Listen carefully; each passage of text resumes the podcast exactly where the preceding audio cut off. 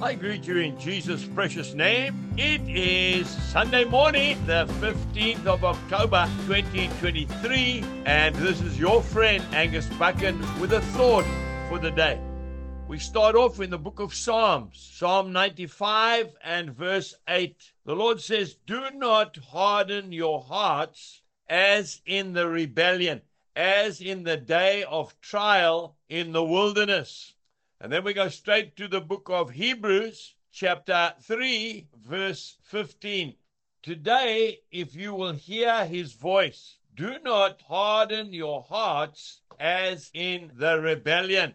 Now, the Lord's talking about the children of Israel who spent 40 years in the wilderness and their hearts were hardened, and God was displeased with them. And none of them entered into the land of promise, the land of milk and honey the land of Israel except two, Joshua and Caleb.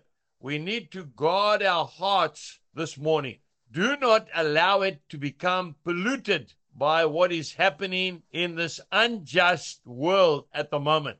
Remember the wellspring of your life. It's your heart. You need to guard it. Proverbs chapter 16 and verse 22 says, Understanding is a wellspring of life to him who has it.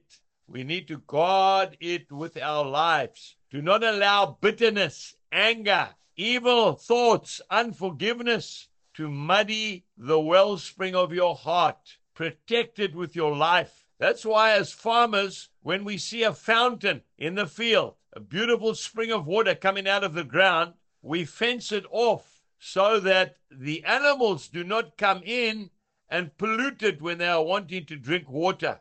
We take that beautiful water and we pipe it out of the spring through the fence and into a beautiful water trough where they can drink as much water as they need. My late dad was a prisoner of war in Germany, and he said he saw men of the cloth, ministers, take off their dog collars and throw them away in the prisoner of war camp when they saw the horrors that happened there and said there is no God. Their hearts became hardened because of the situation that they were in. Do not allow that to happen to you today. We need to focus on the things of God. The Lord says that He is our helper. The Lord says that He will never forsake us. We need to take that to heart.